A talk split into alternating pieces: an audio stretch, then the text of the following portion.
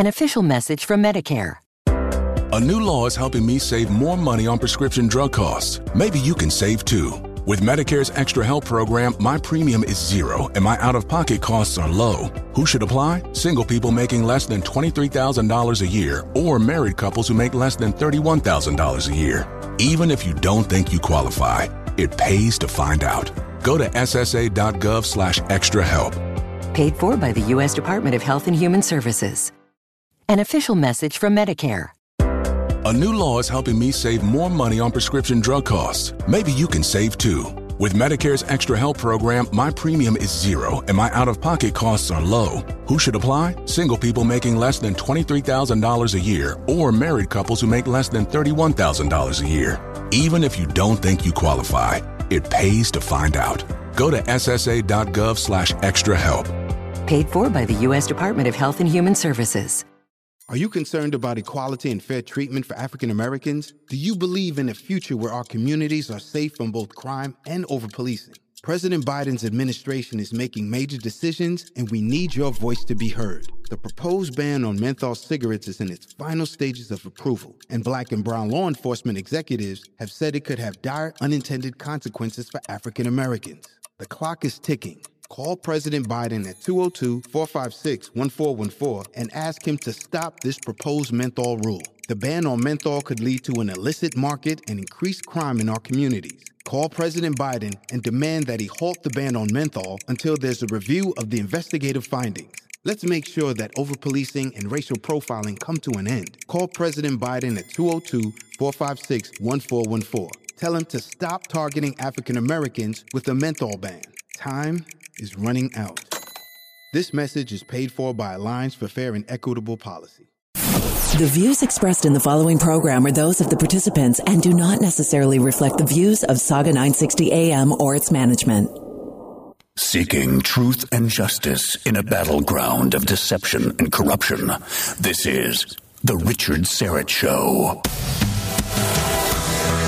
I want all of you to get up out of your chairs. I want you to get up right now and go to the window, open it, stick your head out and yell, I'm as bad as hell, and I'm not going to take this anymore. We must not allow ourselves to be intimidated. Our task is not only to win the battle, but to win the war. Feeling we're not in Kansas anymore. Take a look at this country through her eyes if you really want to see something. Himself after centuries of fighting. You're out of order! You're out of order! The whole trial is out of order! You have meddled with the primal forces of nature! And you will atone. Well, it is another jewel of a day in the GTA. Sunny, not too hot, beautiful blue skies, and the nights have been nice, nice and cool. We have all the windows open here. Great for sleeping, great weather for sleeping. I really love this time of year.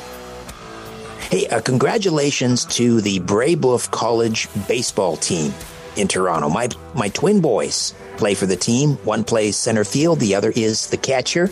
And yesterday, they won their semi-final playoff round, and now they're going to the finals. Very exciting. You know, I'd much rather talk about high school baseball than the Blue Jays, who, uh, as I mentioned last week, will never get a another thin dime from me for their shameful treatment of relief pitcher Anthony Bass, who was merely standing up for his Christian values. I shun the Blue Jays. I shun the disgraceful Los Angeles Dodgers, and I shun Major League Baseball. Yesterday, I was speaking with Elie Continental from True North about the um, appalling exhibit at the Quebec City Museum of so-called civilization where young children were present and a man as part of this exhibit exposed his genitals to the children. This was a pride event. I was wondering, hoping that that might have marked rock bottom in this country in terms of the depravity and sexualization of children. There is no pride in such an exhibit.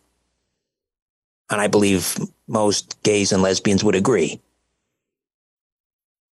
I, uh, I firmly believe that was criminal behavior. And the organizers and presenters of that exhibit, which was called Love Me Gender, they should face criminal prosecution. So too should the individuals at the museum who signed off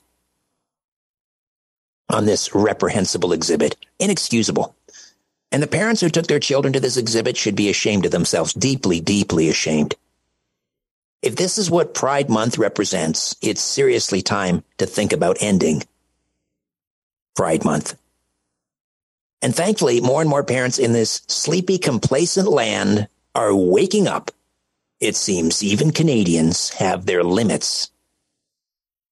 Up in Ottawa, where they have a very radical school board, all of the schools in the Ottawa Public School Board and the Ottawa Catholic School Board are flying pride flags.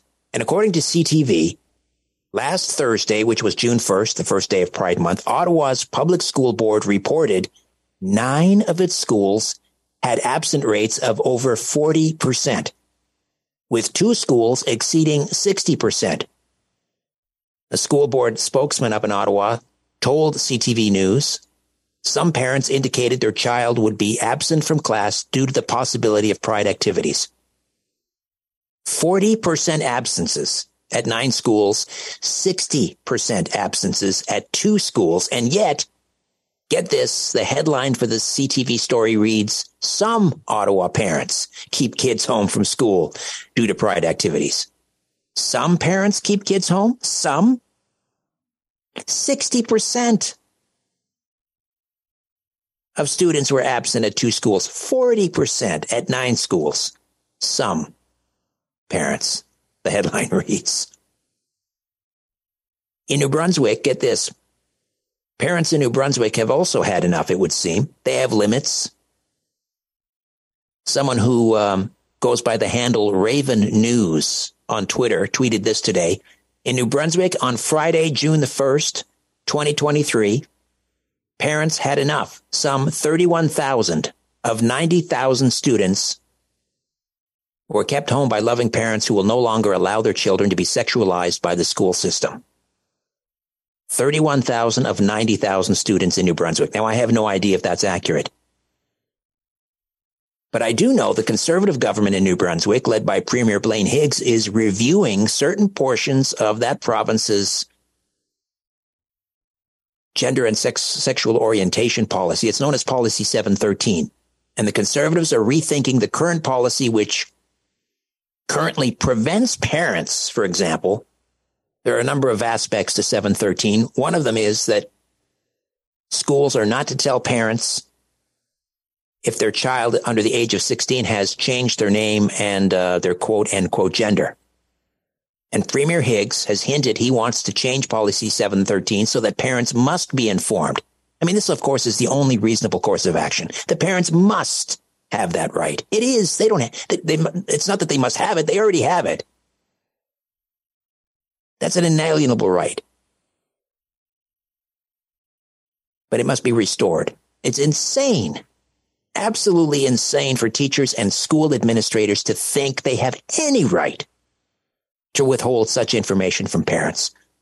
And Higgs is also, again, Premier of New Brunswick, also reviewing whether so-called transgendered female athletes, in other words, biological males who self identify as girls or women. He's rethinking whether they'll be allowed to participate in girls' sports.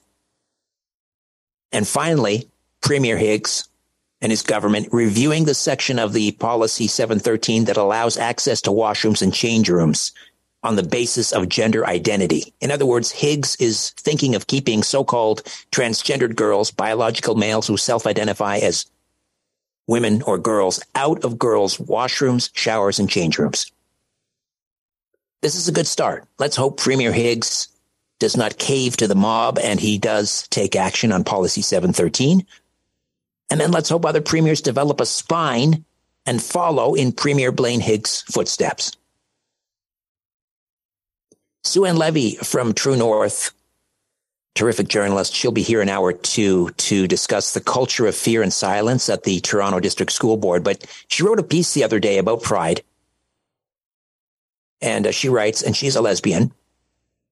She writes There are some 67 countries in the world that still consider homosexuality and gay rights a sin. Some countries have made homosexuality punishable by death. According to recent reports, executions for gay sex occur in Iran, Saudi Arabia, Iraq, Yemen, and Somalia. In three more countries, the death penalty for consensual same sex relations is on the books Brunei, Mauritania, Nigeria. But by all reports, executions have not been carried out in recent years. All we have to do is look at Uganda, which recently passed some of the harshest anti-gay laws just days before Pride season began. Again, this is Sue Ann Levy writing in the uh, for TNC.news, True North. Its government, Uganda, has imposed the death penalty for what is described as aggravated homosexuality, which includes gay people having sex with a minor or if the accused suffers from HIV. Those human rights abuses, she writes, should have been the focus as Pride season kicked off this week. But in what has become an increasingly divided LGBT community in Canada, the queer activists have hijacked the discourse.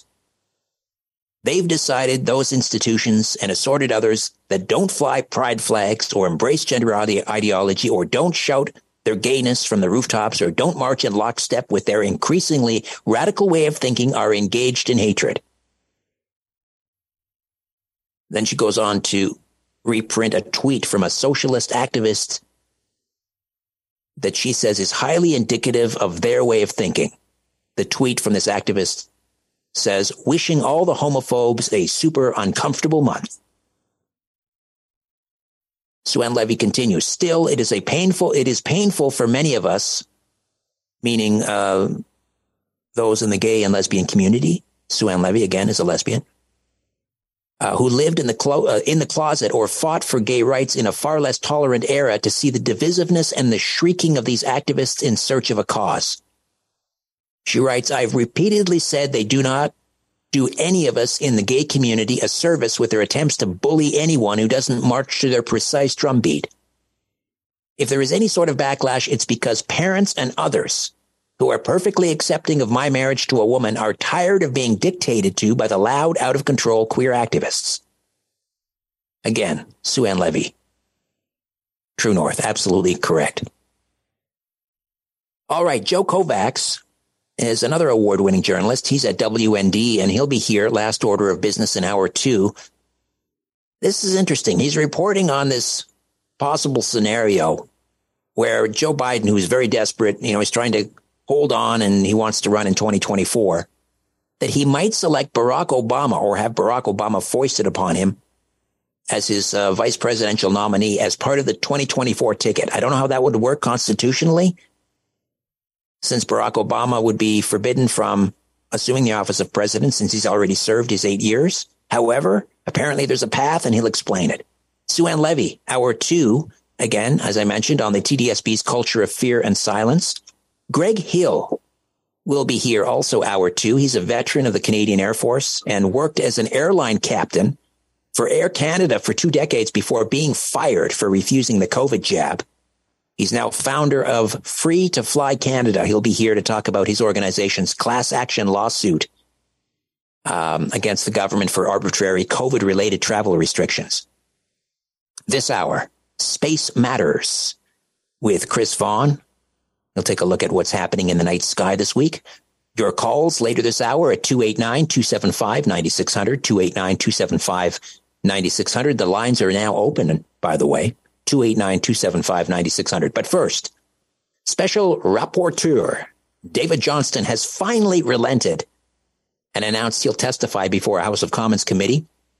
And we'll also learn about how the Privy Council office sought to spin messaging around COVID jab injuries and deaths and even fiddle with the data in order to downplay adverse events. Tom Korski from Blacklock's Reporter is next. The Richard Syrett Show off and running for Tuesday, June the 6th in the year of our Lord, 2023. Facta non verba. We're back as the Richard Syrett Show continues on News Talk, Saga 960 AM. Am shocked, shocked, I say. The uh, Privy Council office, and we'll find out what they're all about in a moment here, in a uh, secret memo was basically trying to prepare the government for adverse vaccine injury reports in the news and the media and how they could spin, how they should spin that messaging to uh, ensure public confidence in the vaccines. In other words, brainwash, propaganda. Tom Korski, managing editor of Blacklock's Reporter, is with us. Hey, Tom, how are you? I'm well, thank you, Richard. First of all, uh, just a quick civics lesson. What does the Privy Council office have to do with this? I, would think this would be a Health Canada memo. Why does this memo come out of the Privy Council office? Privy Council office is the top of the federal bureaucracy. They are cabinet aides. They are the number one federal agency, the Privy Council office. They tell everyone else what to do. All right. So again, they they have this secret memo going out saying basically let's massage the message. Let's spin the message. If there are any adverse reactions or deaths that come about as a result of the COVID-19 vaccine, let's prepare. Let's figure out how to, you know, massage it, spin it, even if necessary, uh, skew the date or the statistics in order to ensure public confidence in the vaccine. That sounds like yeah, it's a really dark. It yeah, is. It is. It, it's a dark memo. It's it, it's like a Dow Chemical memo from the 1970s, right? It's what you do when you have product liability, but you want, as they put it, a winning communication strategy, quote unquote. This is five months after the Department of Health licensed the first vaccine for COVID. Five months, and in the memo they say exactly what you just summarized, Richard we need to have a winning slogan, a winning communications strategy when there are reports of adverse, serious adverse health effects from people who take the vaccine. And as we know, we're typically uh, coerced into doing it because otherwise you couldn't go to work, you couldn't go to a restaurant, you couldn't get on a train or an airplane. You were a federal employee, you were threatened with suspension without pay or firing. In some cases, that happened. And what were the winning strategies? Exactly what you mentioned, Richard. One was downplay the statistics. Say, well, you know, it's a chance in a million. And you know, that's statistically true. Millions of Canadians took a vaccine, no problem. But that's of no consolation to people who died. Why is that any consolation to people who had heart inflammation, heart attacks, spontaneous abortions? These are documented incidents by the Public Health Agency. The other winning strategy they came up with was, well, kind of question the the data. Say, well, was it really because of the vaccination? Could it, could it, there have been other factors? It's so complicated. It's uncertain to say. It's an absolutely cynical and contrived memo. If this was not the government of Canada, if it was a private corporation and the class action lawyers got a hold of this, oh, their heads would explode, Richard. Exactly. Exactly. 427 deaths they're admitting to as a result of the vaccine. 427.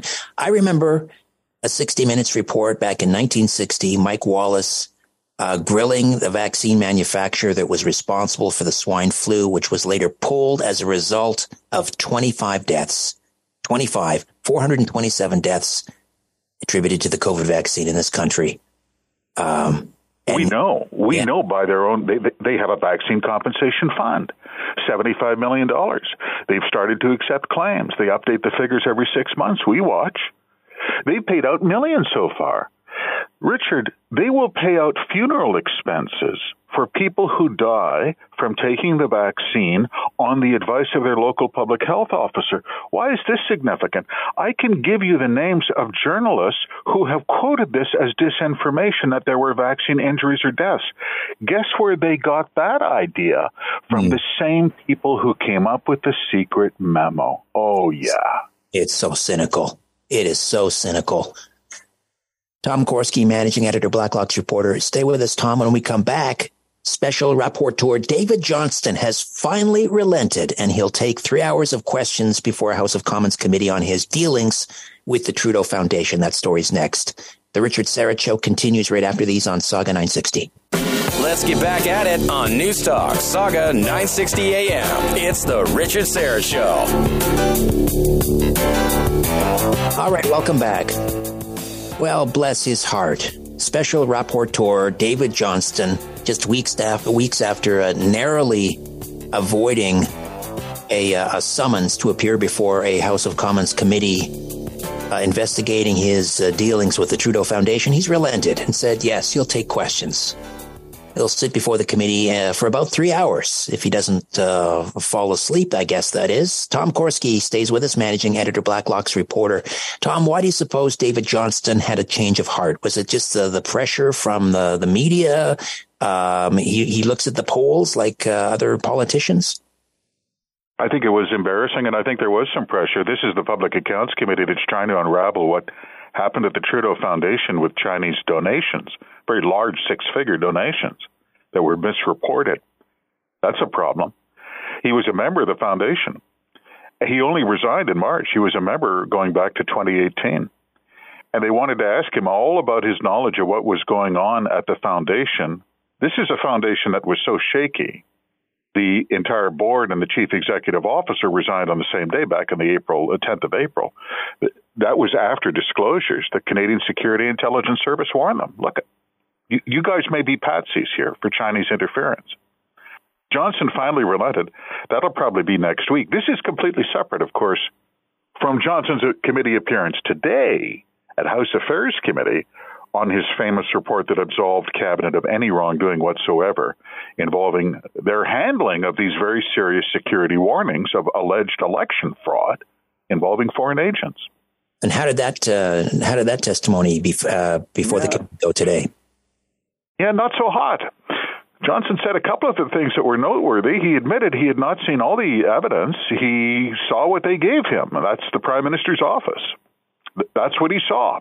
And there were some serious gaps in the documentary trail that were pointed out by MPs. One gap was pointed out was he never spoke to Elections Canada. Well, that's the agency that is investigating complaints interference. He didn't bother to pick up the phone and talk to Elections Canada. I'm aghast, said one member of the House Affairs Committee. Doesn't make any sense. Why would you do that? And Johnston said, "Well, you know, I only had eight weeks, and it was there was an ocean of information. I'm quoting him accurately, ocean of information." And then he was asked about the MP for Don Valley North, famous MP Han Dong, and he said in his report, very little noticed part of his report by apologists for cabinet. Are you concerned about equality and fair treatment for African Americans? Do you believe in a future where our communities are safe from both crime and over policing? President Biden's administration is making major decisions, and we need your voice to be heard. The proposed ban on menthol cigarettes is in its final stages of approval, and black and brown law enforcement executives have said it could have dire unintended consequences for African Americans. The clock is ticking. Call President Biden at 202 456 1414 and ask him to stop this proposed menthol rule. The ban on menthol could lead to an illicit market and increased crime in our communities. Call President Biden and demand that he halt the ban on menthol until there's a review of the investigative findings. Let's make sure that overpolicing and racial profiling come to an end. Call President Biden at 202 456 1414. Tell him to stop targeting African Americans with a menthol ban. Time is running out.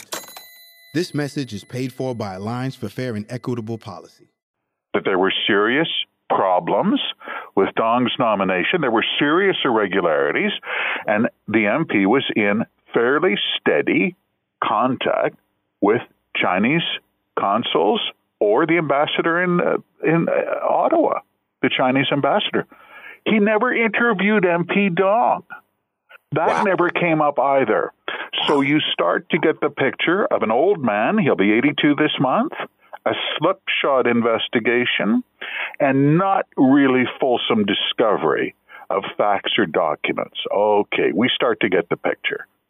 Also, the uh, his selection for the lead counsel on on this, um, well, not an inquiry, but his investigation also turns out to be yet again another longtime liberal supporter donor. Longtime liberal um, uh, donor uh, w- with the Torys law firm in Toronto. Dave John, look at all of us are uh, lose our faculties with advancing age. I'm a graybeard myself, not 82. Johnston at one point says, "My lawyer friend, you know, she donated to all kinds of parties." Well, MPs checked the Elections Canada filings, and guess what, Richard? She didn't. She donated to the Liberal Party. Said, well, it was a few hundred dollars a year. It wasn't. It was thousands of dollars a year. Is that a conflict? He's asked. And he said, well, I, I think she's a good person. I don't, you know, she, she's got a great reputation. He, it was like he was describing himself. Mm. I'm a good person. Don't you see? How dare you? How dare you question my integrity? It's just not working. It's not working, Richard. Um, so was he again sort of pressured, not pressured, but uh, was he asked again why why no public inquiry during today's testimony?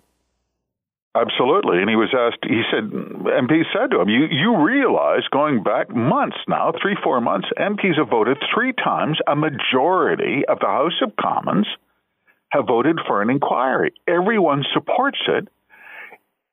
Public opinion polls, everyone supports it except members of the government caucus. What is it about that you don't see? He did not repeat his assertion that a, a, public inquiry would be pointless, which he said in the report, because it was not going to find out anything I didn't find out. Well, I don't know, Dave. Unless they call elections Canada, right? Mm. The, the, oh they got they got you beat there. But his his he has this dogged determination. He said, I have a mandate from the government. I was hired to do a job, and I'm going to do it. I don't think you need an inquiry. I think we can just have some public hearings, like a symposium. Richard, some people know what time it is and some people don't. What can I say? Mm. All righty. Well, uh, I don't know what to say at this point. I just throw up my hands. I throw up my hands at this point. So we'll look forward to public meetings that will go nowhere. Uh, Tom Korski, managing editor, Blacklock's reporter, support independent media, blacklocks.ca. Tom, thank you, and uh, we'll talk again soon. Thank you, Richard. All right, we're opening up the phone lines at 289 275 9600. 289 275 9600. Back with more of The Richard Syrett Show and your comments when we return right here on Saga 960. Listening to The Richard Syrett Show on Newstalk Saga 960 AM. 289 275 9600. 289 275 9600. Your calls. Just ahead of Space Matters with Chris Vaughan. We'll look at the night sky coming up this week. Um, last I think it was last week on the show, I spoke with uh, Drew Allen, host of the Drew Allen Show about this um, document, FBI document, which allegedly is the smoking gun proving then Vice President Joe Biden took a $5 million bribe from a foreign entity uh, to, I don't know, push for whatever this foreign entity, this foreign official wanted to push for public policy. That's a bribe. It's against the law. It's treasonous. Um, and there was some question as to whether Chris Wray, FBI director, was was going to release this document to members of Congress. Finally, he was basically subpoenaed and told, you know, if you don't you don't bring that document forward, then we're gonna uh, you'll be in contempt of Congress.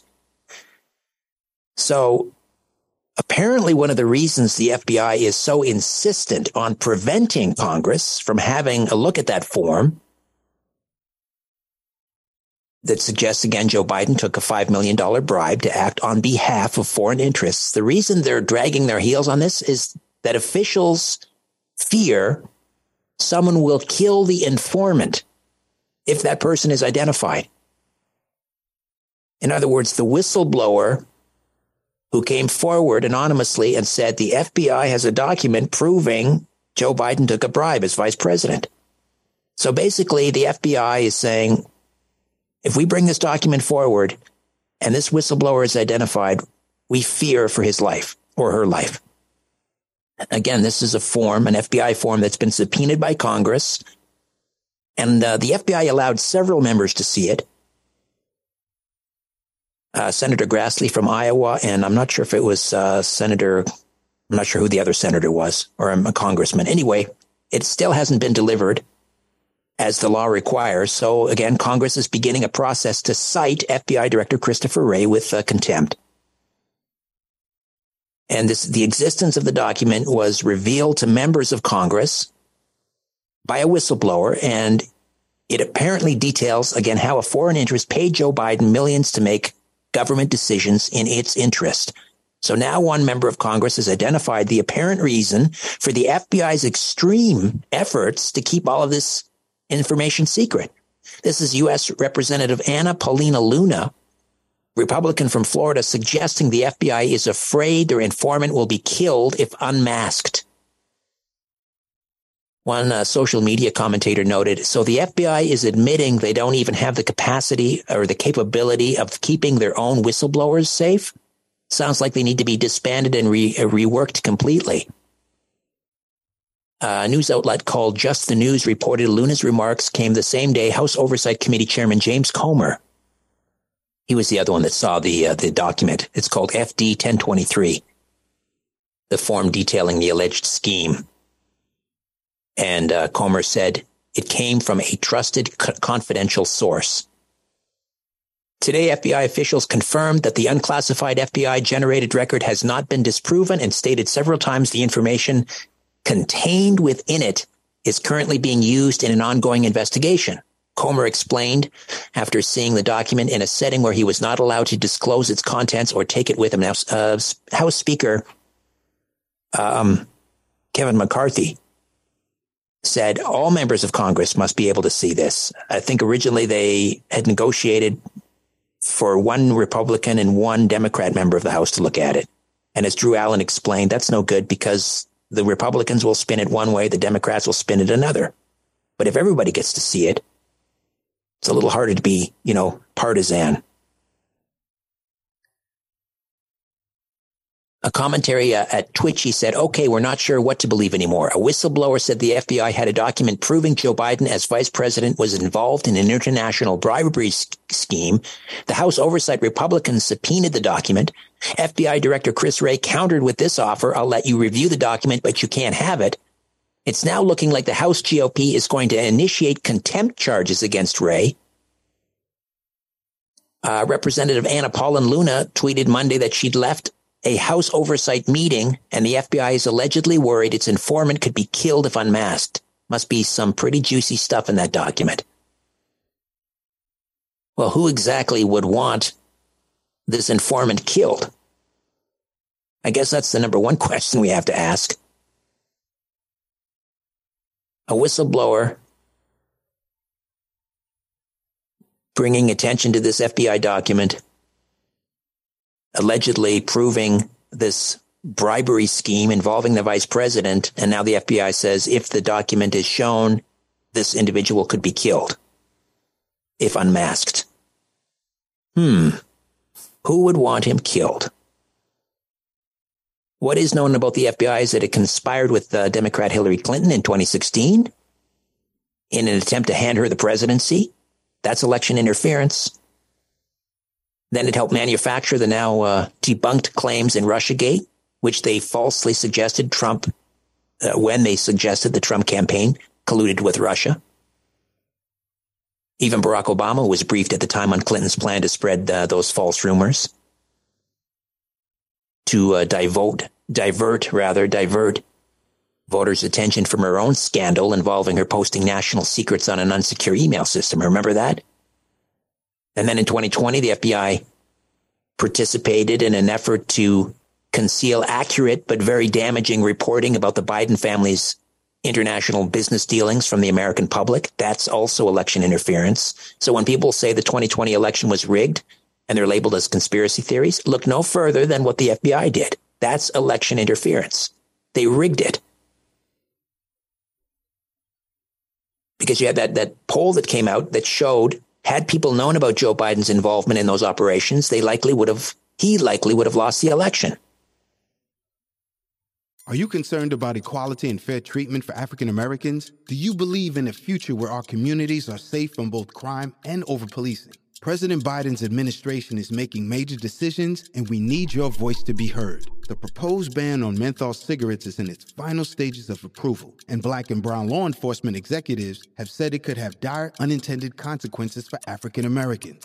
The clock is ticking. Call President Biden at 202 456 1414 and ask him to stop this proposed menthol rule. The ban on menthol could lead to an illicit market and increased crime in our communities. Call President Biden and demand that he halt the ban on menthol until there's a review of the investigative findings. Let's make sure that overpolicing and racial profiling come to an end. Call President Biden at 202 456 1414. Tell him to stop targeting African Americans with a menthol ban. Time is running out. This message is paid for by Alliance for Fair and Equitable Policy.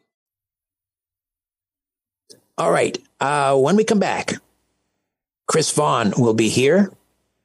Space Matters. He's a senior astronomer and earth scientist at astrogeo.ca, also co host of the YouTube live stream Insider's Guide to the Galaxy. We'll take a look at the night sky. That's coming up next. The Richard Syrett Show continues right here on Sauga 960. Back to the conversation on The Richard Syrett Show. News Talk, Sauga 960 AM. Ignition sequence start. Engines on.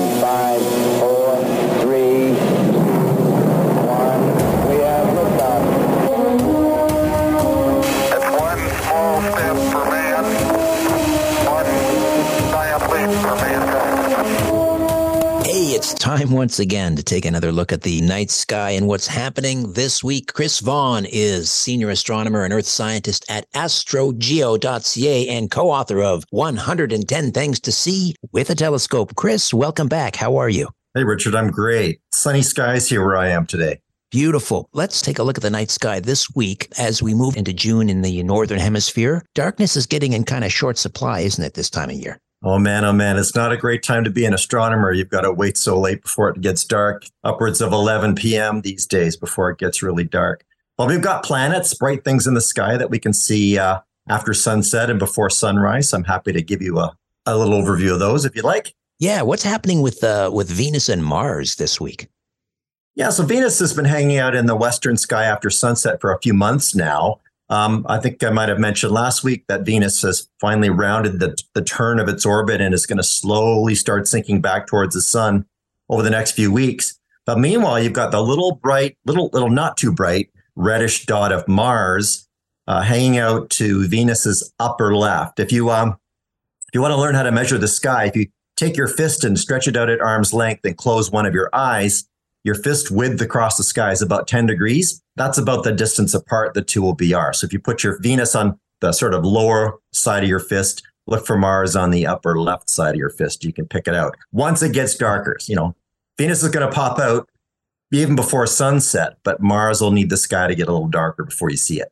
Right, right. And are they they're edging closer together as the summer progresses or Yeah, so actually they're both being they're both going to sort of be carried westward by the motion of the Earth around the sun, but uh, Mars is going to move a little bit faster than Venus does. So the two of them will close up to maybe half of that fist diameter in the next couple of weeks, and then you'll see them start to spread apart again.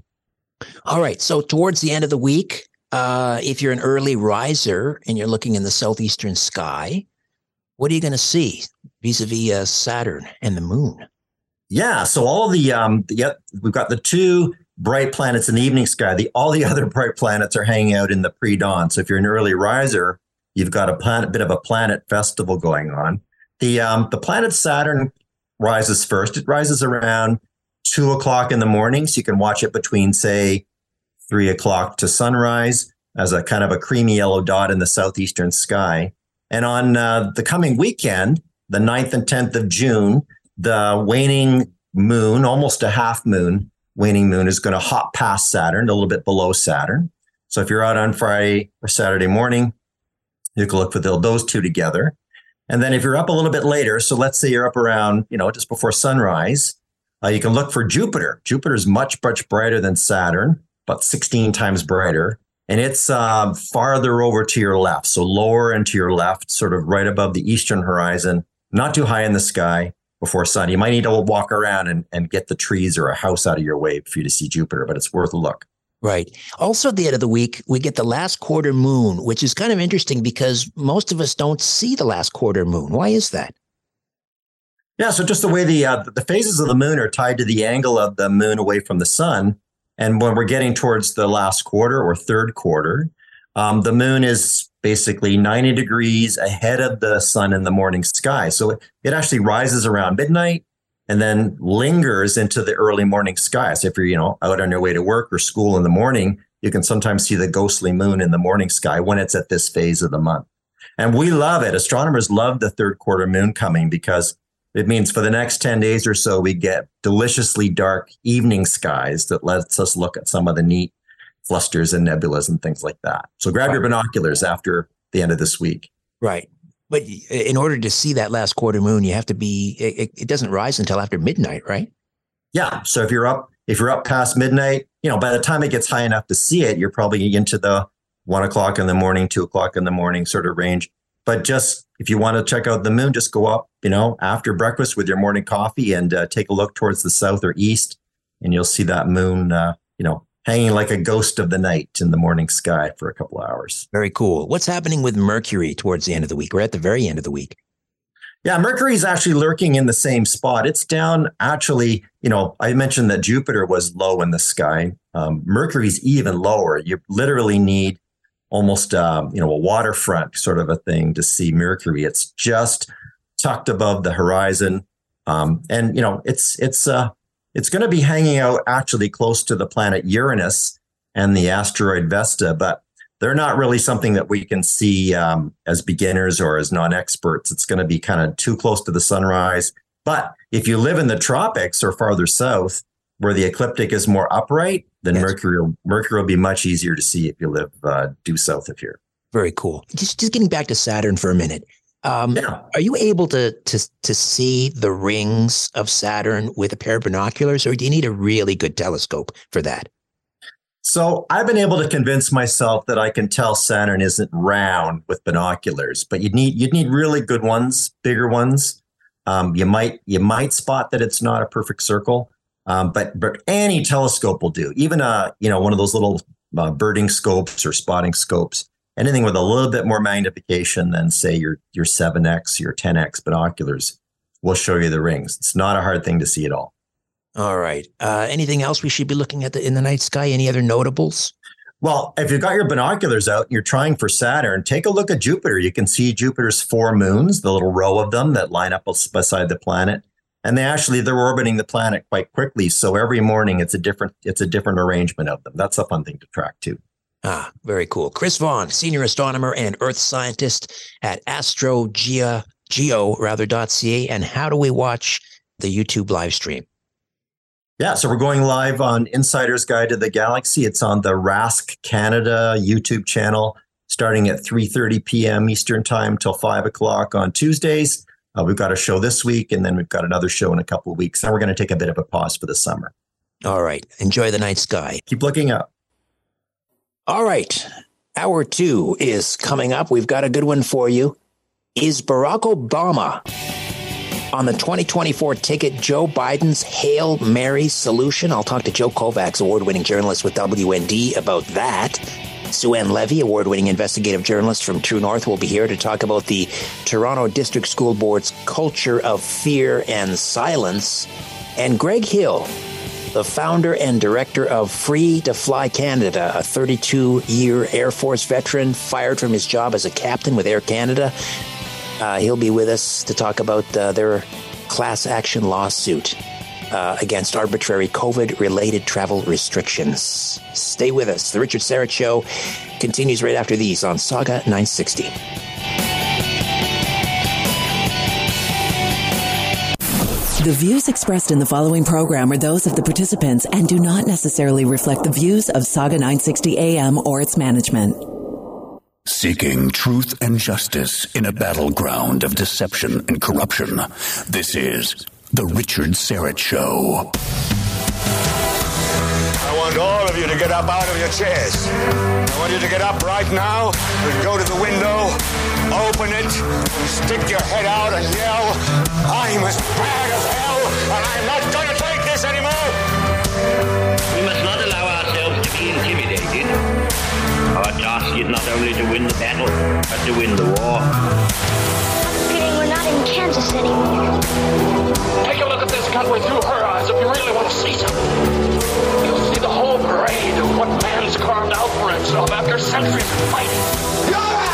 You're out of order. You're out of order. The whole trial is out of order. You have meddled with the primal forces of nature. And you will atone. And welcome to hour two of the Richard Syrett Show. If you missed hour one, you missed a lot, but don't beat yourself up. Still lots of great programming coming your way, including award winning journalist Joe Kovacs. He's with WND. And uh, this is a very interesting, I don't know if it's a rumor or just someone kind of blue skying it. Um, the idea is that Joe Biden may choose or have foisted upon him Barack Obama as his vice presidential running mate or nominee. Are you concerned about equality and fair treatment for African Americans? Do you believe in a future where our communities are safe from both crime and over policing? President Biden's administration is making major decisions, and we need your voice to be heard. The proposed ban on menthol cigarettes is in its final stages of approval, and black and brown law enforcement executives have said it could have dire unintended consequences for African Americans. The clock is ticking. Call President Biden at 202 456 1414 and ask him to stop this proposed menthol rule. The ban on menthol could lead to an illicit market and increased crime in our communities. Call President Biden and demand that he halt the ban on menthol until there's a review of the investigative findings. Let's make sure that overpolicing and racial profiling come to an end. Call President Biden at 202 456 1414. Tell him to stop targeting African Americans with a menthol ban. Time is running out. This message is paid for by Alliance for Fair and Equitable Policy. As kind of a Hail Mary solution, Joe, Joe Biden versus Donald Trump, uh, he's down like 10 points. Um, 70% of Democrats don't want, don't want Joe Biden to run again. I mean, let's face it, he's just one more fall away from a long term care facility. This is elder abuse trotting this fellow up there. I mean, I don't have a lot of sympathy. He's just an incredibly corrupt individual. However, someone floating the idea that Barack Obama could be placed on the ticket. I don't understand how that works constitutionally. Um, eight years and you're out, right? That's it. After you serve eight years as president, you're no longer eligible under the Constitution. And I believe you can't be chosen uh, as a vice presidential nominee if you are constitutionally prohibited from assuming the office of president because as vice president, you're one heartbeat away. Anyway, someone has figured something out, some loophole. We'll uh, speak to Joe Kovacs about that. Sue Ann Levy from True North will be here. She wrote a great piece about the Toronto District School Board's culture of fear and silence. The violence is rampant in the in the public schools, not just in the high schools, in the elementary schools. And teachers who speak up about it or complain about it, about, about being uh, harassed, threatened, assaulted in the schools, they, uh, they face certain reprisals, I guess. It is indeed a culture of fear and silence. What's going on? We'll find out.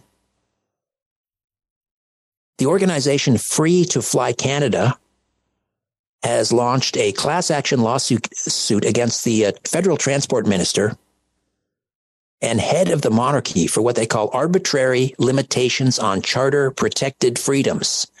The lawsuit details harms imposed on employees of various airline companies by Transport Canada's interim order respecting certain requirements for civil aviation due to COVID 19.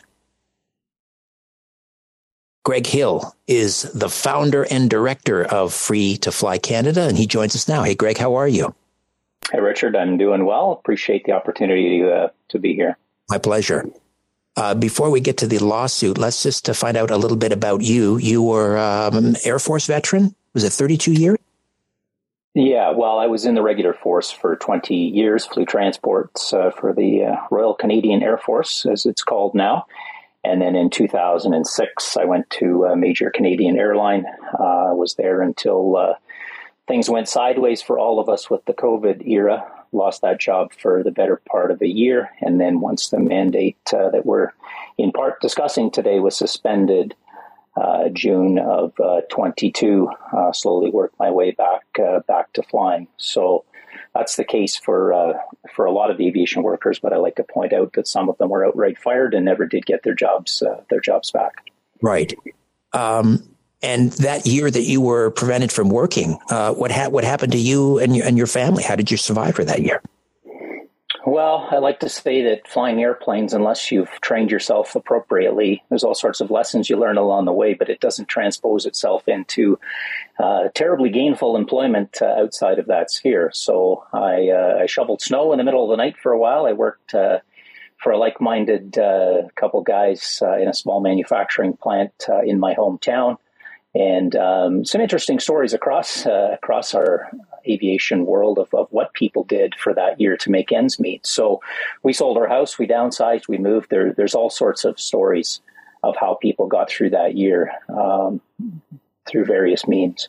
And and and so you you were uh, placed on unpaid leave, shall we say, because you refused to take the COVID jab.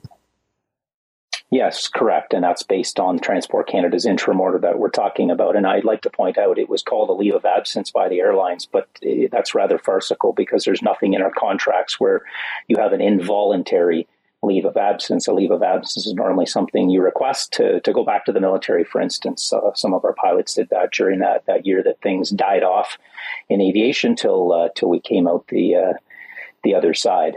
Uh, so I was on unpaid leave, but there was others who were uh, outright terminated. There's others who retired under duress. So there's a there's a variety and a full spectrum of harms that, that resulted. Okay, so this class action lawsuit detailing harms imposed on employees of various airline companies. Um, you say you're focusing on um, inducement. Uh, what do you mean by that? Yeah, well, I appreciate you you asking. Uh, there's some that have reached out uh, just to get into some of the nuances strategically, and obviously, I like to say I'm a I'm a pilot, uh, not a lawyer, but certainly understand the basics of it. And the main thrust of our strategy.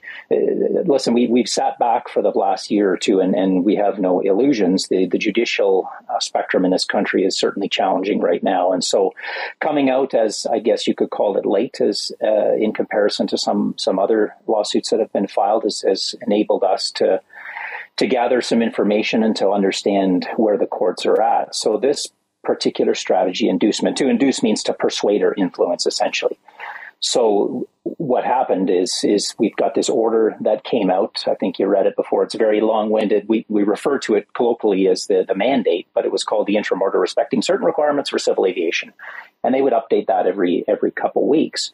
Well, what that did, we've got hard fought contracts within our industry, like like most, and by placing this order out there, you've now induced a breach of that contract through these suspensions, these terminations, and otherwise. So that's the main thrust of it. As you've mentioned, there's also aspects of both the Privacy Act as well as uh, the charter, section, various sections, 2A, 2D, uh, section uh, 7, section uh, 15, I believe, is in there as well. but the main thrust is inducement, and this is something that we haven't seen brought out in the courts over, over, certainly the past several years. There is case law precedent in other spheres, which which is an important aspect, but it's not something that's that's been brought in relation to these COVID mandates over the past several years. Um, did I read something about um, that because of the the COVID jab was still technically in a, in a clinical trial phase, and in your particular sector, aviation, uh, having having pilots who have obviously hundreds and hundreds of lives in their hands at any mm-hmm. given moment in, in, involved in a medical experiment, probably not uh, very prudent. No, uh, you're absolutely correct. What you might have seen was that come out of the U.S. Uh, their, um, I'll call it rules in relation to vaccination are a little bit different than ours, but we definitely had something on the Transport Canada website that essentially said pilots should not participate in any sort of uh, medical trial. And myself and several others were emailing some of our Transport Canada doctors before this mandate came out, saying essentially what gives. We, have got concerns. We've been absolutely obsessed with safety within aviation uh, for decades, as we should be. And Transport Canada was fully a part of that. But around 2020, 2021, that seems to have less and less been their concern there was there was nothing done as far as safety concerns with respect to masking, for instance, because it wasn't forbidden. So essentially, you could wear a mask in the flight deck if you're the type of person that wanted to. But this has massive implications in in case of a let's say an explosive decompression where you instantly go to thirty some thousand feet. Your time of useful useful consciousness is reduced. And when it came to these jabs, we brought up these issues and asked all sorts of good questions. Well, what happened? And it, we put it out on our Twitter feed back in 2021 uh, using what's something that's called the Wayback Machine, where you can go and look at the history of websites. Well, 10 days after these letters went back and forth, they just full on memory hold that particular sentence. You can look at the before and after, it was there, and it's been there for at least a decade, I would say. And it overnight disappeared and it's never returned. Can you do something about that legally? Uh, I, am not sure exactly. I don't think so. But what it certainly does is it raises all sorts of questions as to why do you feel the need for this to be removed? If you're genuinely concerned, and, and our aviation uh, world, like I said, is it has something at its foundation called Safety Management uh, System (SMS), and the the gist of that is good questions should be asked. Um, management as well as employees should partner together. I mean, I, I, don't fly my airplane that way. I don't, I don't show up and kick the tires and say, hey, you know what? We might be late if we don't skip all sorts of uh, briefings and skip all sorts of checklists. We're just going to fire up the engines because, hey, let's be honest, in this modern era, things are pretty safe. It's sub 1% that we're going to have a catastrophic engine failure on takeoff. Let's just get this baby airborne and get the, get the, uh, get the on time. I would probably be out of a job within a week if I tried that. But this is what these companies in Transport Canada expected us to do with our bodies. And I would say those of us who are genuinely concerned, uh, certainly about our own safety, but also about the success and safety of our airlines and our passengers, uh, chose not to, and uh, and were either out of work for uh, the better part of a year or are still unemployed.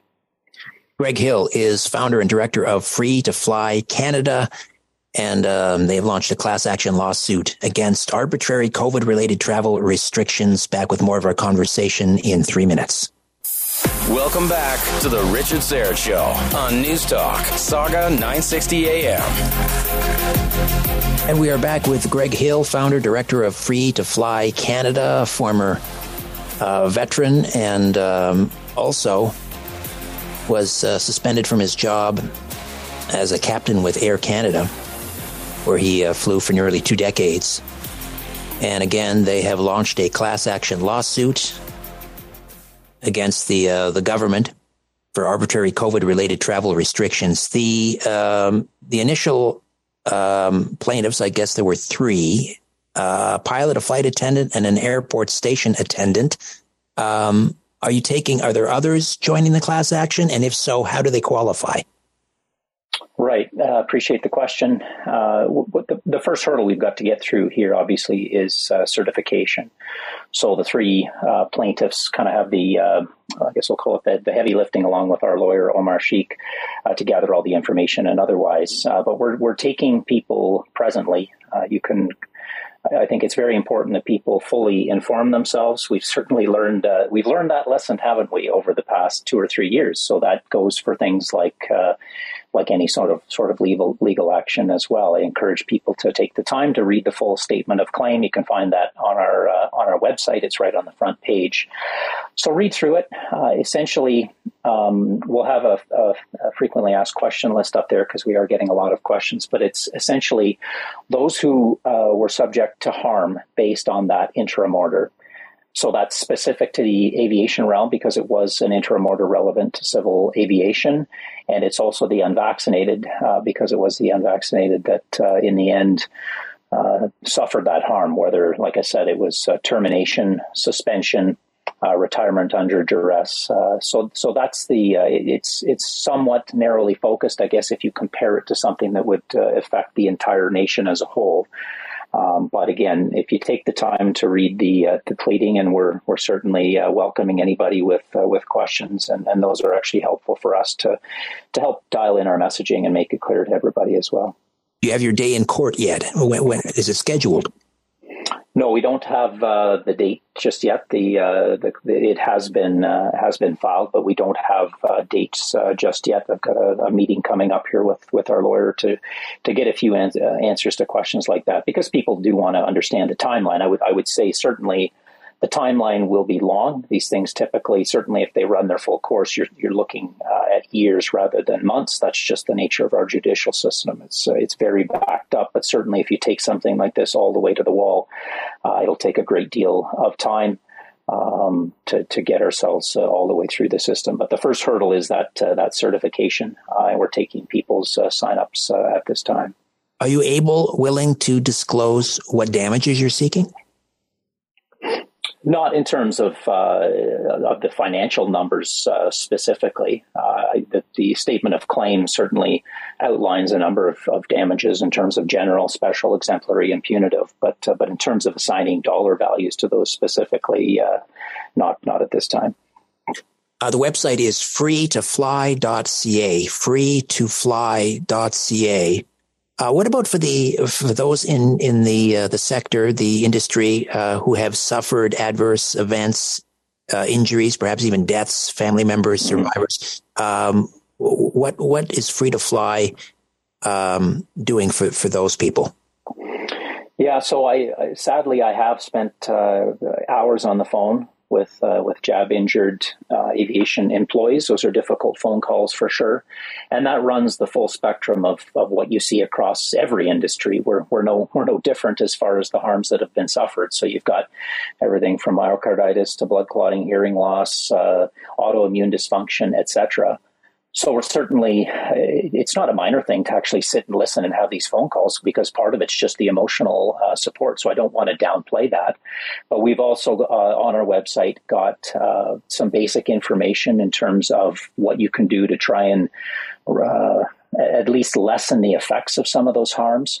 Um, we're looking at options as far as getting proper full heart testing uh, for some of our flight crews as well. Uh, unbelievably, and, and uh, we don't have the time to really get into it in depth, but unbelievably in this country, Transport Canada, and as far as I know, we're the only country uh, internationally that's allowing this. Has perpetuated this uh, this exemption to allow our pilots to we used to have a, a, medical exam every year in person for, for very, very obvious reasons of safety. During COVID, they were uh, allowing us to go as long as 36 months. So you could do two telemedicals. You basically just phone in and say, I feel subjectively fine. And you got stamped and carried on.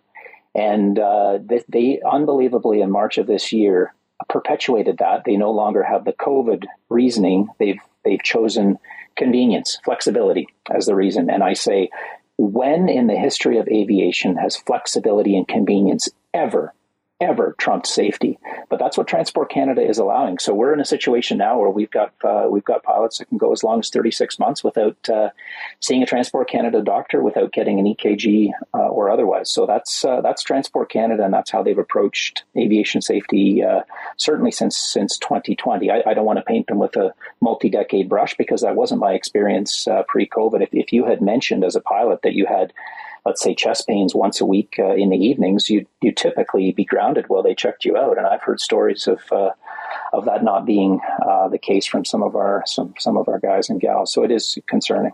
Yeah, it's very telling, and uh, it's speculation. But you know, why would you um, um, not you know, provide EKGs for your pilots unless you're concerned that many of the pilots would fail that test because of things like myocarditis, other adverse effects from the vaccine. Again, that's speculation, but mm-hmm. that has to be put out there, wouldn't you think?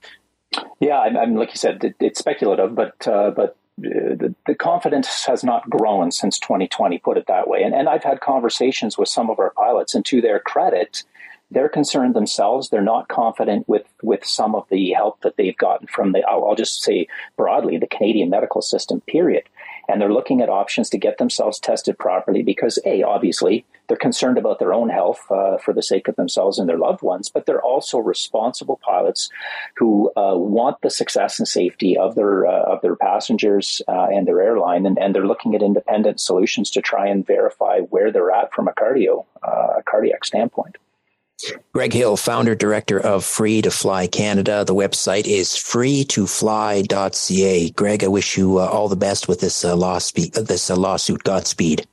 Thanks, Richard. All right, when we come back, the Toronto District School Board's culture of fear and silence. Sue Ann Levy from True North is next.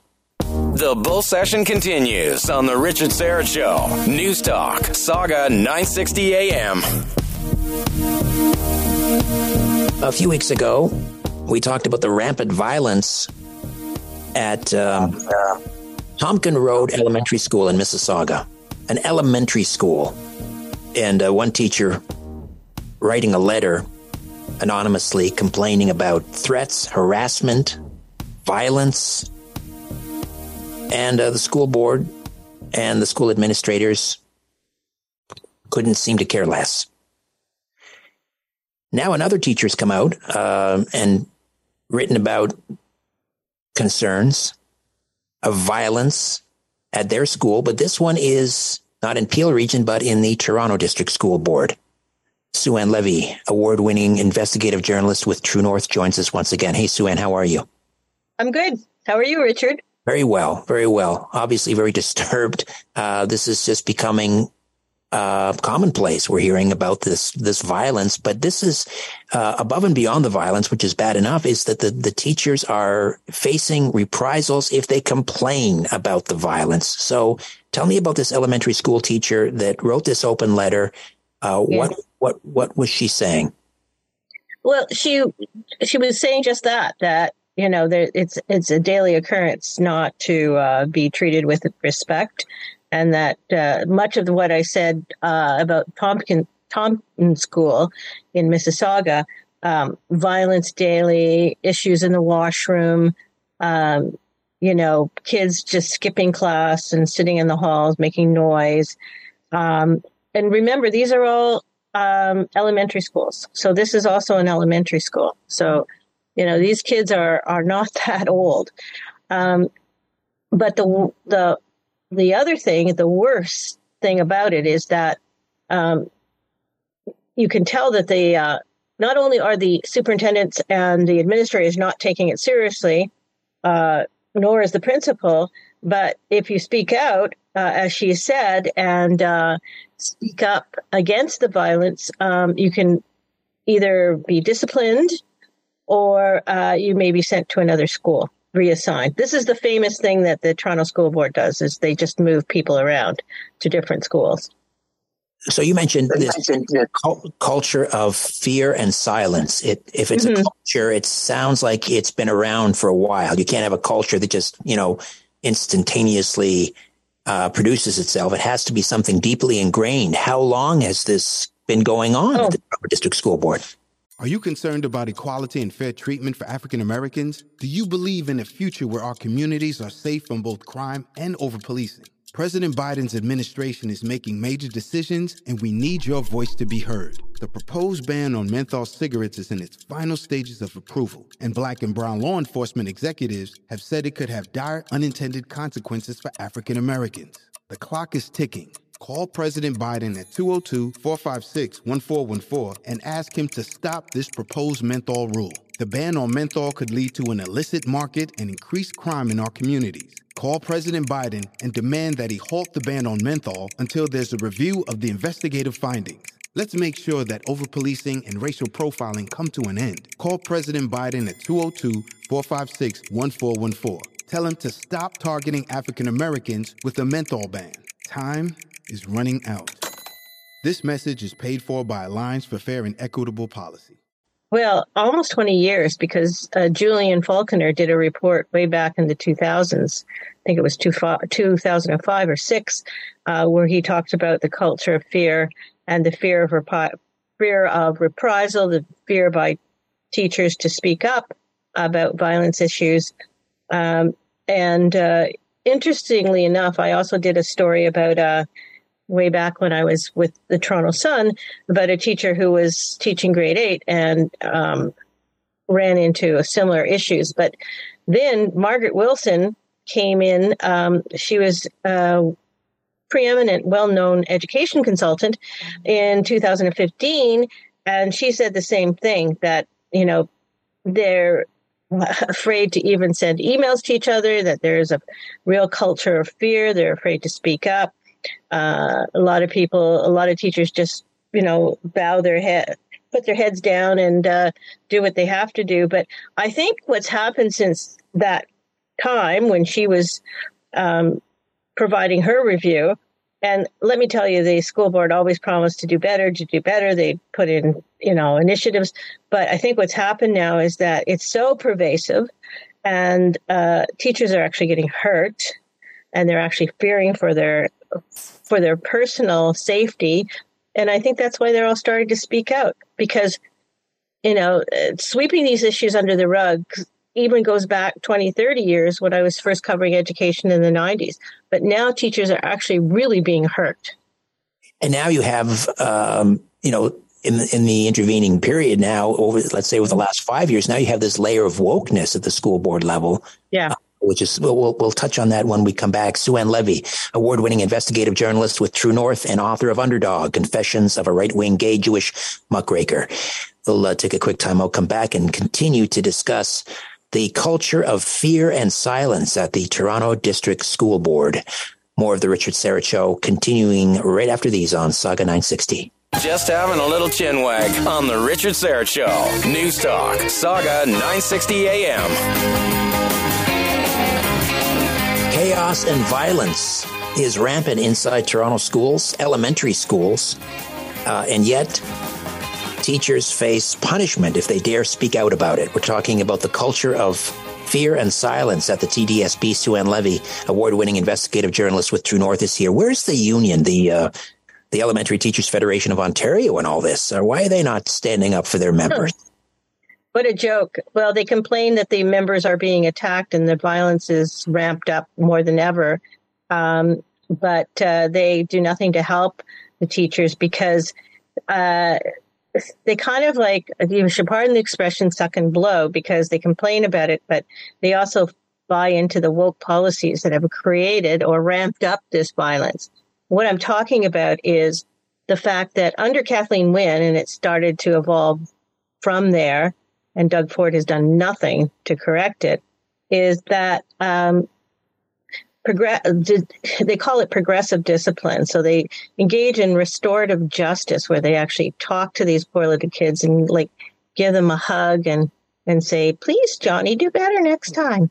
There are no consequences for bad behaviors. Uh, suspensions are largely not meted out anymore. Expulsion certainly not.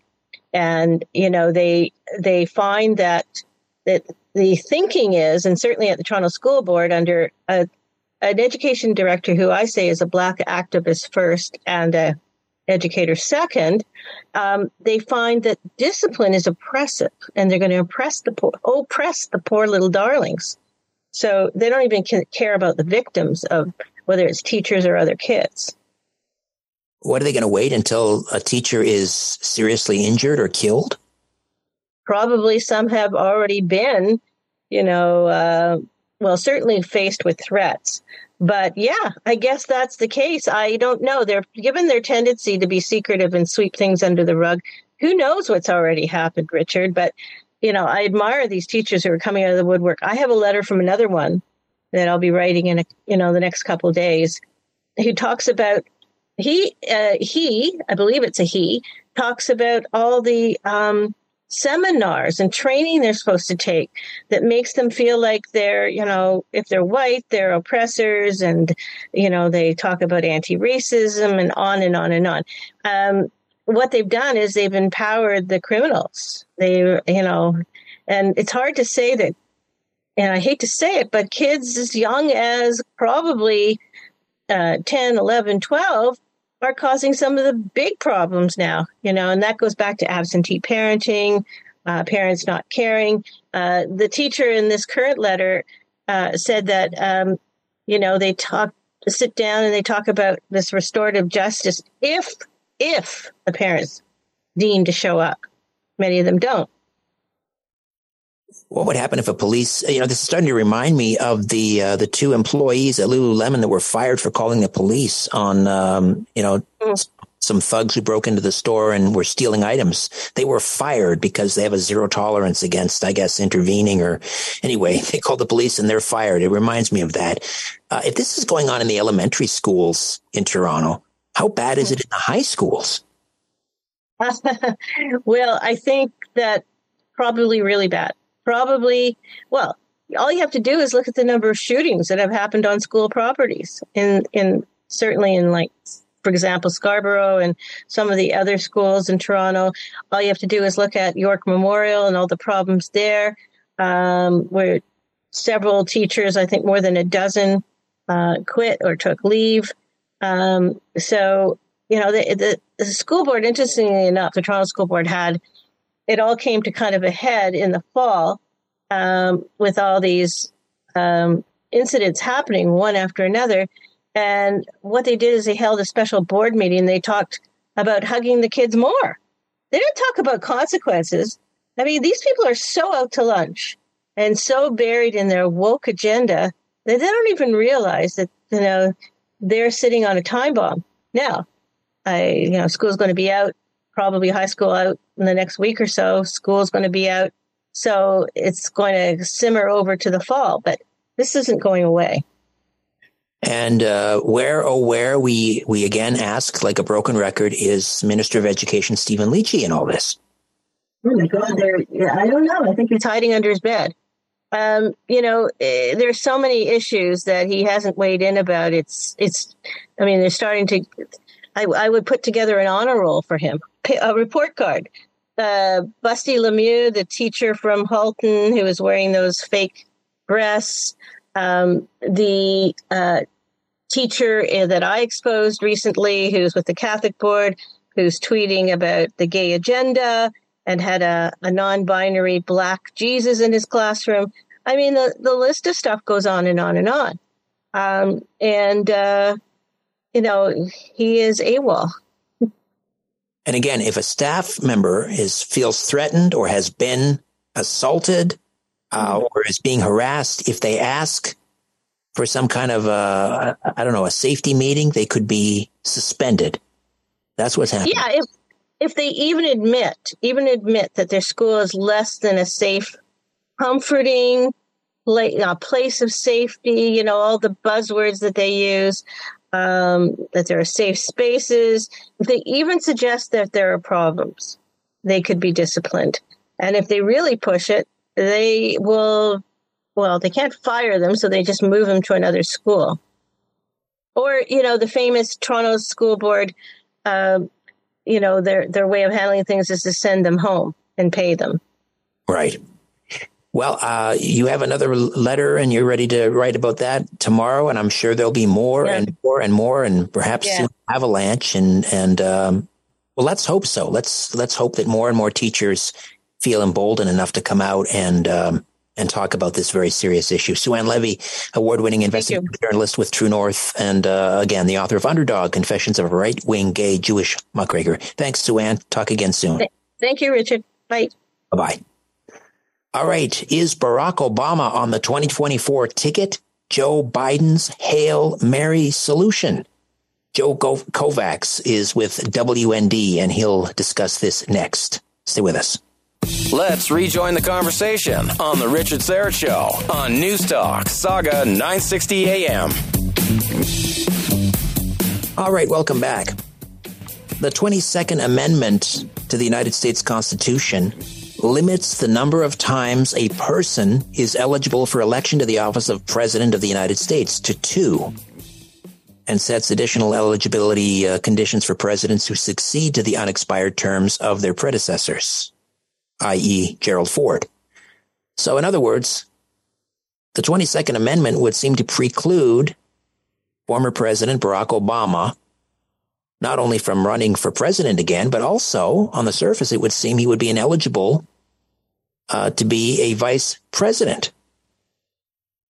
That's not stopping some on the left, though, from promoting this idea of putting Barack Obama on the ticket with Joe Biden for the 2024 U.S. presidential election. Joe Kovacs is an award winning journalist with WND and the author of the brand new best selling book, Reaching God's Speed Unlocking the Secret Broadcast, Revealing the Mystery of Everything. Joe, welcome. How are you? I'm great. Thank you so much for having me on your program. My pleasure. So you're uh, referring to this as kind of a Hail Mary pass uh, or a Hail Mary attempt. Uh, the Democrats, obviously, and with good reason, worried about uh, Joe Biden as their 2024 uh, presidential nominee. And um, uh, Kamala Harris is probably even less popular than Joe Biden. But so who is who is the primary um, person that's that's pushing this idea of putting Barack Obama on the ticket?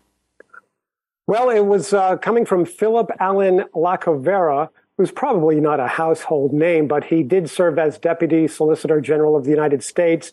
He was also a counsel to the Watergate Special Prosecutor way back in the day of Watergate uh, in the 1970s, and uh, also president of the District of Columbia Bar. He's a leftist attorney, and uh, he's throwing this Hail Mary idea out there because, uh, you know, Grandpa Biden is, you know, he can't find his pants every day and he doesn't know where he is. And as you mentioned, Kamala Harris, the vice president, is, you know, who, who's less popular, Joe Biden or Kamala Harris? That is uh, a question of the ages. But, uh, you know, what could possibly rescue this ticket? And Philip Lacovara is suggesting the Hail Mary of putting Barack Hussein Obama back on the ticket, not as president, because as you mentioned, he's constitutionally ineligible to run for president, but he claims that there is a some sort of loophole in the Constitution in the 22nd Amendment that would allow him to run as vice president and not president. And if, if I could specify what he's getting at, the amendment provides, quote, no person shall be elected to the office of the president more than twice. So it specifies elected to the office of the president more than twice. It doesn't mention any other office such as vice president. So that's that's his uh, shoehorn move uh, to, to to get in there. Whether it's legal or not, that is a completely uh, different question. Right. So there's nothing in the 22nd Amendment, and I just kind of summarized it. There's nothing in the 22nd Amendment or anything elsewhere in the Constitution about uh, the, the vice president. Uh, well, the 12th Amendment does mention vice president, uh, and he, he, he brings that up in his column saying, uh, here it is, quote, no person constitutionally ineligible to the office of president shall be eligible to that of vice president of the United States. Uh-huh. And he ah. has he has the phrase uh, constitutionally ineligible to the office of president. So, you know, if if this did come up, if if they did go through with it, and I don't think they have, uh, you know, the uh, the gumption to the uh, the guts to to do it, uh, although he thinks they should. Uh, it would definitely get a challenge, of course, from whomever is the Republican nominee, whether that would be Donald Trump or Ron DeSantis or whomever the Republicans decide to uh, put at the top of their ticket. So, right, you, because on the surface, it would seem that you said the 12th Amendment talks about the vice president. You can't be a vice president if you're constitutionally ineligible for the office of president, which takes us to the 22nd Amendment, which says Barack Obama can't be president uh, because he's already served eight years, that would make him constitutionally ineligible to the office of president. So then we go back to Amendment 12. So right. you're saying they might just go ahead with this and let the Supreme Court decide? Well, you know, the Democrats in America are famous for not following the laws of the land. It's just what they do. Everybody knows it's what they do. So uh, the question is, why uh, wouldn't they go ahead with this? Now, you know, there are other uh, uh, big names. Uh, if, if, Joe Biden doesn't want to uh, have uh, Kamala Harris on his ticket again, you know, he could uh, choose anybody he wants. He, does have opposition already running for president uh, in this election. He's got Robert F. Kennedy Jr., yes. the son of the famous Bobby Kennedy of the 1960s fame. Um, uh, there's uh, Marianne Williamson, who uh, already ran last time and, and lost significantly. Uh, so there are other people on the Democrat side uh, already running, and there may be some other big names, uh, such as Gavin Newsom, uh, the governor of California, and an even bigger name that is actually has the same last name as Barack Obama, and that's Michelle Obama.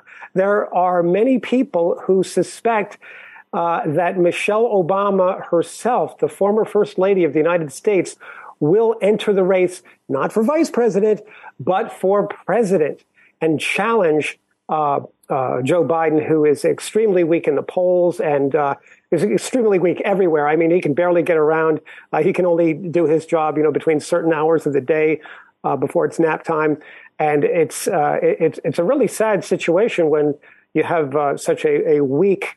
Uh, politically weak person and physically weak uh, uh, as well as politically weak at, at, the top of your ticket. So there there are websites out there, you know, of Democrats urging Joe Biden not to run again, uh, but but he has announced that he is running again. So it's going to be interesting to see if Michelle Obama jumps in the race, if Gavin Newsom jumps in the race. Uh, the networks in America are not giving any airtime or very little airtime to to Bobby Kennedy Jr. because he's so anti-vaccine, and they're of course all on board with the the vaccine narrative. So uh, he's not getting a lot of publicity, but he is he is campaigning. Uh, he has been polling quite well. I think tw- like twenty percent in the polls. Uh, right, and, and and and and it's so it's so astonishing because people don't know that he's running, and yet he's doing so well in the polls. And you know, there's not going to be any Democrat debates. They've already announced that, which yes. is astonishing in itself. How can you have a presidential election without anybody? you know, getting up and answering questions about the most uh, important issues of the day. So it's it's a very odd situation of what's going on this year. Uh, well, perhaps the Democratic machine is quite happy with Joe Biden because he's so uh, easily manipulated and controlled. Uh, who's ever behind, uh, you know, who's ever running the teleprompter um, and is actually, you know, running the Joe Biden administration, maybe they're quite content to have Joe Biden uh, and Kamala Harris uh, as the ticket going into 2024. I don't doubt that. For, I don't doubt that for a second. I mean, if you remember in the last election cycle, Joe Biden did not go out on the road and campaign too much. He stayed in the basement, in his own basement in uh, Wilmington, Delaware, and and campaigned from there, just doing videos. And when he did go out, there would be like 12 people show up, uh, and everybody was socially distanced at the time. There would be more media there than than uh, the people, the, the, the, supposed crowds that would show up. But when Donald Trump, the same year, was going out, he was filling stadiums all across America. People couldn't get enough of him. So it's, uh, you know, how uh, Joe Biden ever won that election is is a mystery. Of course, there are the theories that uh, it was a rigged, stolen election, as right. Donald Trump claims, etc. The FBI said, "Don't just relax, Joe. Stay in the basement. We got this. We got this." Right. And when you have other people pulling the strings for you and doing all the work, it makes your job much easier because you have uh, big tech on your side. You have the national media on your side. You have the, uh, uh, the powers that be, the, the, the deep state, uh, as people like to say in politics, uh, helping you out. So he doesn't really have to do anything except keep breathing. So far, he's been able to do that I don't know if he's got a device helping him to do that, but so far uh, he, he's still alive, as we can uh, as we suspect anyway. Barack Obama on the 2024 ticket as Joe Biden's hail mary solution. Well, uh, something interesting to think about anyway. I, if I were a betting man, I would say Michelle Obama definitely um, is going to uh, to run. We'll uh, we'll watch with interest. Joe Kovacs, award-winning journalist with WND and author of Reaching God's Speed, Unlocking the Secret Broadcast, Revealing the Mystery of Everything. Joe, great to speak with you. Thank you so much. Certainly a pleasure. Thank you for having me. All right, that's it for me. My thanks to Jody, Jacob, and Ryan. I'll be back tomorrow to do it all over again. God willing, I'll speak with you at four. Don't be late. Until then, I remain unbowed, unbent, unbroken.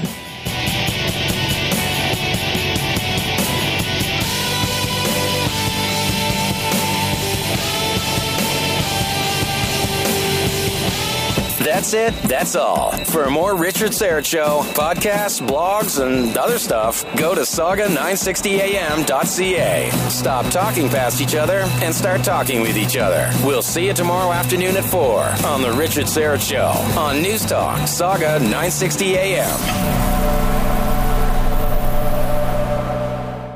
Are you concerned about equality and fair treatment for African Americans? Do you believe in a future where our communities are safe from both crime and over policing? President Biden's administration is making major decisions, and we need your voice to be heard. The proposed ban on menthol cigarettes is in its final stages of approval, and black and brown law enforcement executives have said it could have dire unintended consequences for African Americans. The clock is ticking. Call President Biden at 202 456 1414 and ask him to stop this proposed menthol rule. The ban on menthol could lead to an illicit market and increased crime in our communities. Call President Biden and demand that he halt the ban on menthol until there's a review of the investigative findings. Let's make sure that overpolicing and racial profiling come to an end. Call President Biden at 202 456 1414. Tell him to stop targeting African Americans with a menthol ban. Time is running out. This message is paid for by Alliance for Fair and Equitable Policy. An official message from Medicare. A new law is helping me save more money on prescription drug costs. Maybe you can save too. With Medicare's Extra Help program, my premium is zero and my out of pocket costs are low. Who should apply? Single people making less than $23,000 a year or married couples who make less than $31,000 a year. Even if you don't think you qualify, it pays to find out. Go to ssa.gov slash extra help. Paid for by the U.S. Department of Health and Human Services. An official message from Medicare. A new law is helping me save more money on prescription drug costs. Maybe you can save too. With Medicare's Extra Help program, my premium is zero and my out of pocket costs are low. Who should apply? Single people making less than $23,000 a year or married couples who make less than $31,000 a year. Even if you don't think you qualify, it pays to find out. Go to ssa.gov slash extra help. Paid for by the U.S. Department of Health and Human Services.